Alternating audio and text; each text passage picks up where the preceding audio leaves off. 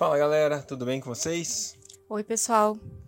Beleza, galera. Hoje nós vamos ler o nosso terceiro dia da sétima semana da leitura bíblica em um ano. Muito bom estar com vocês mais uma vez.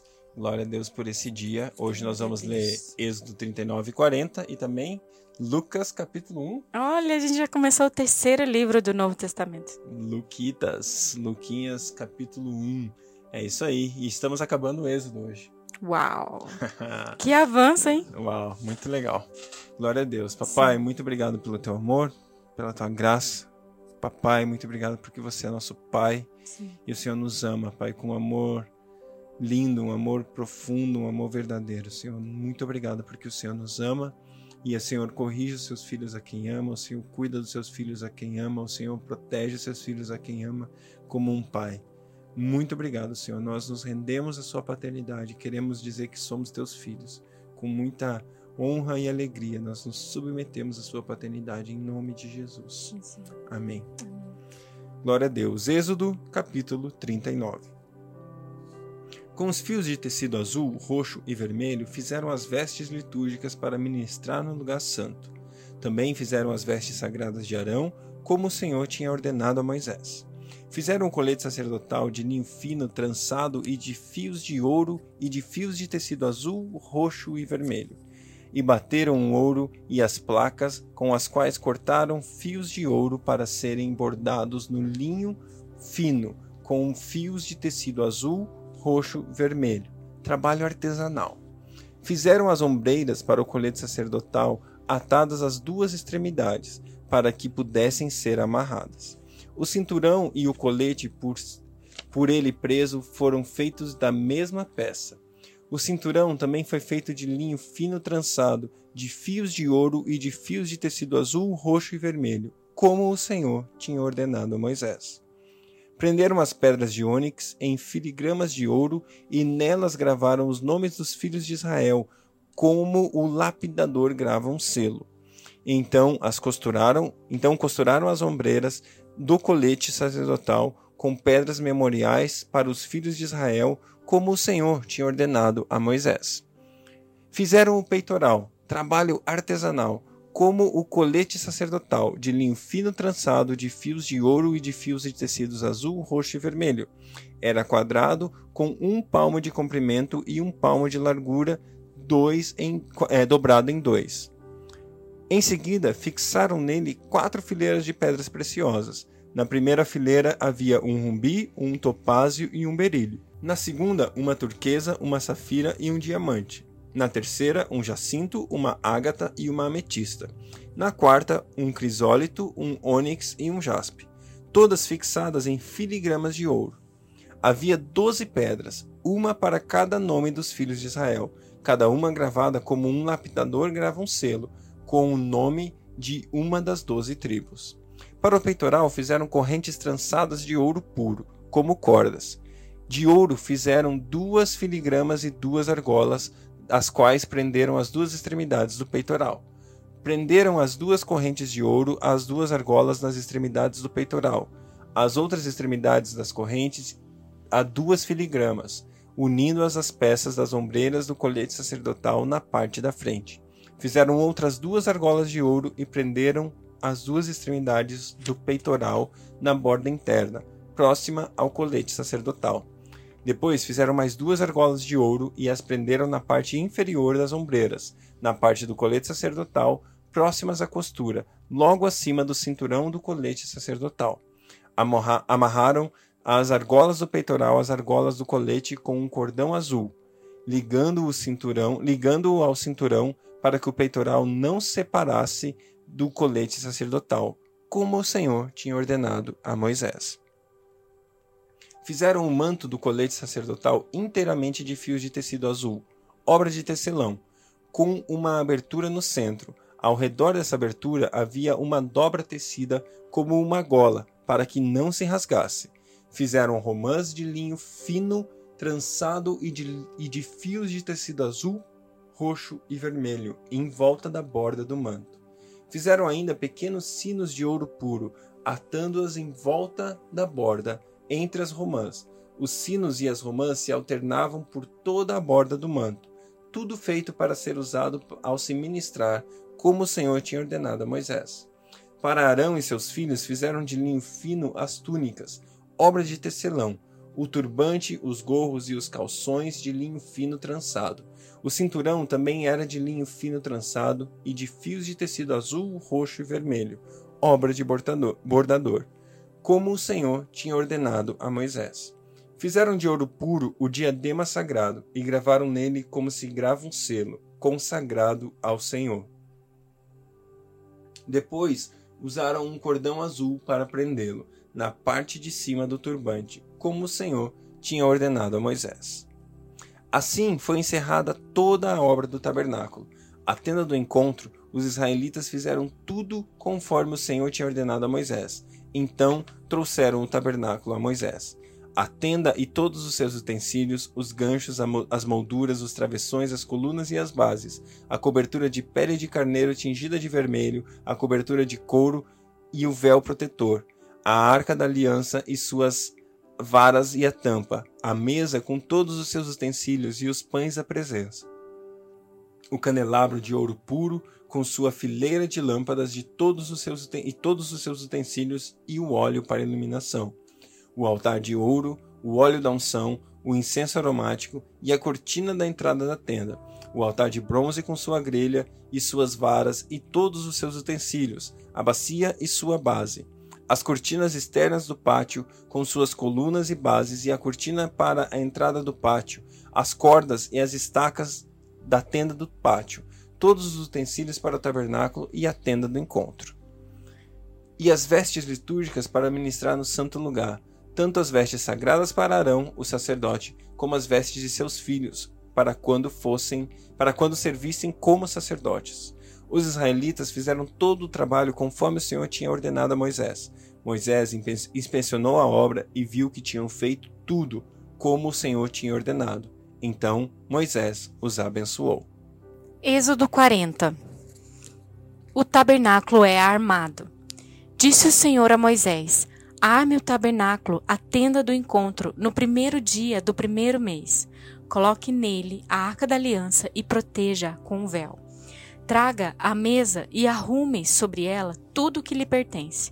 Depois traga o candelabro e coloque as suas lâmpadas. Ponha o altar de ouro para o incenso diante da arca da aliança e coloque a cortina à entrada do tabernáculo. Coloque o altar dos holocaustos em frente da entrada do tabernáculo da tenda do encontro. Põe a bacia entre a tenda do encontro e o altar e encha de água. Arme o seu redor o pátio e coloque a cortina na entrada do pátio. Unja com óleo da unção o tabernáculo e tudo o que nele há. Consagre-o e com ele tudo o que lhe pertence, e ele será sagrado. Depois, unja o altar dos holocaustos e todos os seus utensílios, consagre o altar, e ele será santíssimo. Unja também a bacia com a sua base e consagre-a. Traga Arão e seus filhos à entrada da tenda do encontro e mande-os lavar-se. Vista depois Arão com as vestes sagradas, unja-o e consagre-o para que me sirva como sacerdote. Traga os filhos dele e vista-os com túnicas. Unja-os como você ungiu o pai deles, para que me sirvam como sacerdotes. A unção deles será para um sacerdócio perpétuo, geração após geração. Moisés fez tudo conforme o Senhor lhe havia ordenado. Assim, o tabernáculo foi amado no primeiro dia do primeiro mês do segundo ano. Moisés armou o tabernáculo, colocou as bases em seus lugares, armou as molduras, colocou as vigas e levantou as colunas. Depois estendeu a, a tenda sobre o tabernáculo e colocou a cobertura sobre ela, como o Senhor tinha ordenado. Colocou também as tábuas da aliança na arca, fixou nelas as varas e pôs sobre ela a tampa. Em seguida, trouxe a arca para dentro do tabernáculo e pendurou o véu protetor, cobrindo a arca da aliança, como o Senhor tinha ordenado. Moisés colocou a mesa da, na tenda do encontro, no lado norte do tabernáculo, do lado de fora do véu, e sobre ela colocou os pães da presença diante do Senhor como o Senhor tinha ordenado. Pôs o candelabro na tenda do encontro, em frente da mesa, no lado sul do tabernáculo, e colocou as lâmpadas diante do Senhor, como o Senhor tinha ordenado.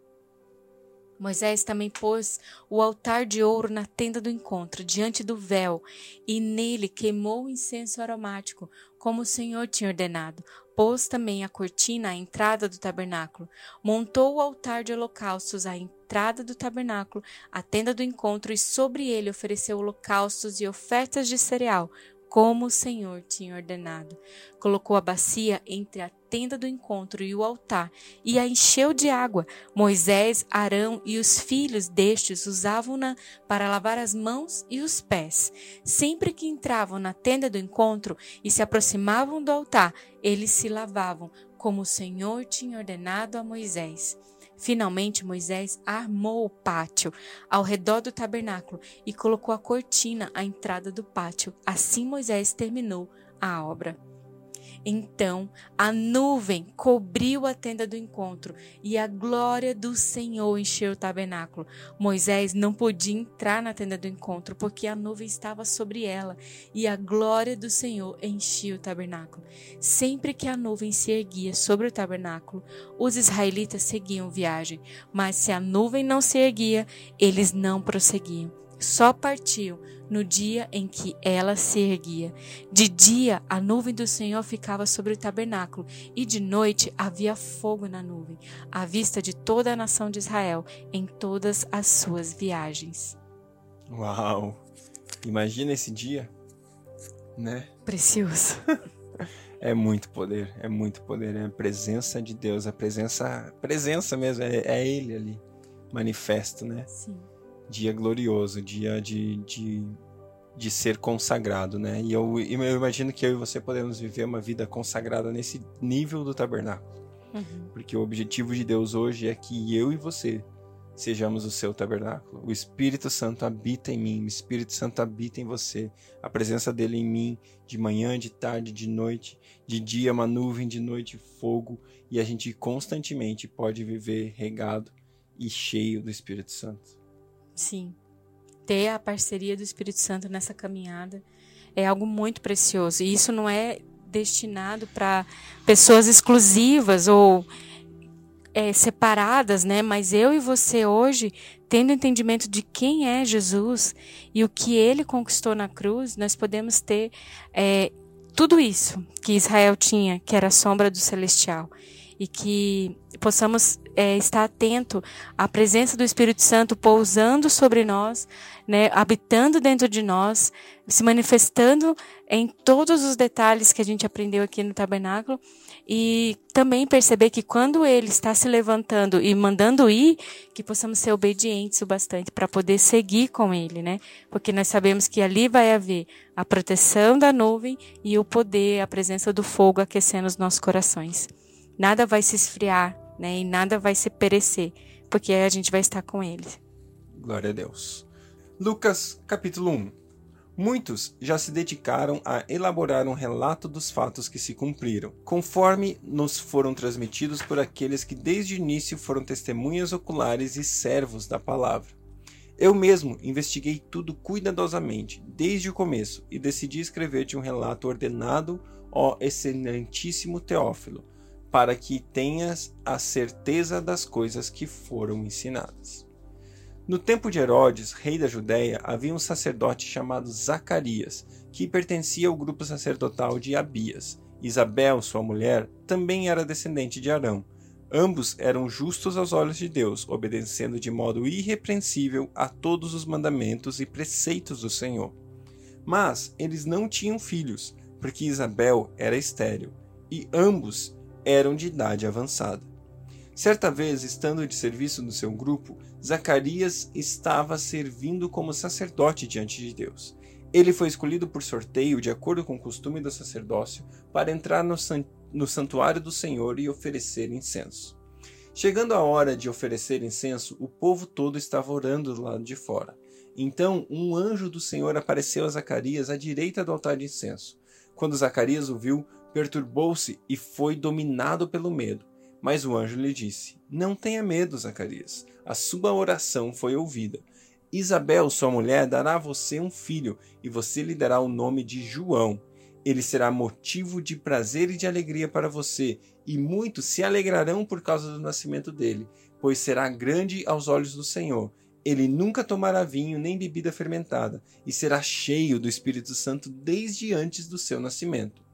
Fará retornar muitos entre o povo de Israel ao Senhor, o seu Deus, e irá adiante do Senhor no espírito e no poder de Elias, para fazer voltar o coração dos pais aos seus filhos e dos desobedientes à sabedoria dos justos, para deixar um povo preparado para o Senhor. Zacarias perguntou ao anjo: Como posso ter certeza disso? Sou velho e minha mulher é de idade avançada. O anjo respondeu: Sou Gabriel, o que está sempre na presença de Deus. Fui enviado para transmitir a você estas boas novas. Agora você ficará mudo e não poderá falar até o dia que isso acontecer, porque não acreditou nas minhas palavras, que se cumprirão no tempo oportuno. Enquanto isso, o povo esperava por Zacarias, estranhando sua demora no santuário. Quando saiu, não conseguia falar nada. O povo percebeu então que ele tivera uma visão no santuário. Zacarias fazia sinais para eles, mas permanecia mudo. Quando se completou seu período de serviço, ele voltou para casa. Depois disso, Isabel, sua mulher, engravidou e durante cinco meses não saiu de casa. E ela dizia: Isso é obra do Senhor. Agora ele olhou para mim favoravelmente, para desfazer a minha humilhação perante o povo. No sexto mês, Deus enviou o anjo Gabriel a Nazaré, cidade da Galiléia, a uma virgem prometida em casamento a certo homem chamado José, descendente de Davi. O nome da virgem era Maria. O anjo aproximou-se dela e disse: Alegre-se agradecida, o Senhor está com você. Maria ficou perturbada com essas palavras, pensando no que poderia significar essa saudação. Mas o anjo lhe disse: Não tenha medo, Maria. Você foi agraciada por Deus. Você ficará grávida e dará à luz a um filho e lhe porá o nome de Jesus. Ele será grande e será chamado Filho do Altíssimo. O Senhor lhe dará o trono de seu pai Davi, e ele reinará para sempre sobre todo o povo de Jacó. O seu reino jamais terá fim. Maria perguntou ao anjo: Como acontecerá isso se sou ainda virgem? O anjo respondeu: O Espírito Santo virá sobre você, e o poder do Altíssimo a cobrirá com sua sombra. Assim, aquele que nascer, aquele que há de nascer será chamado Santo, Filho de Deus. Também Isabel, sua parenta, terá um filho na velhice. Aquele que diziam ser, aquela que diziam ser estéril já está em seu sexto mês de gestação, pois nada é impossível para Deus. Respondeu Maria: Sou serva do Senhor, que aconteça comigo conforme a tua palavra. Então o anjo a deixou. Naqueles dias, Maria preparou-se e foi depressa para uma cidade da região montanhosa da Judéia, onde entrou na casa de Zacarias e saudou Isabel. Quando Isabel ouviu a saudação de Maria, o bebê agitou-se no seu ventre, e Isabel ficou cheia do Espírito Santo, e em alta voz exclamou: Bendita é você entre as mulheres, e bendito é o filho que você dará à luz.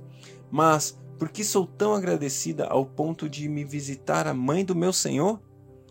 Logo que sua saudação chegou aos, aos meus ouvidos, o bebê que está em meu ventre agitou-se de alegria. Feliz é aquela que creu e se cumprirá aquilo que o Senhor lhe disse.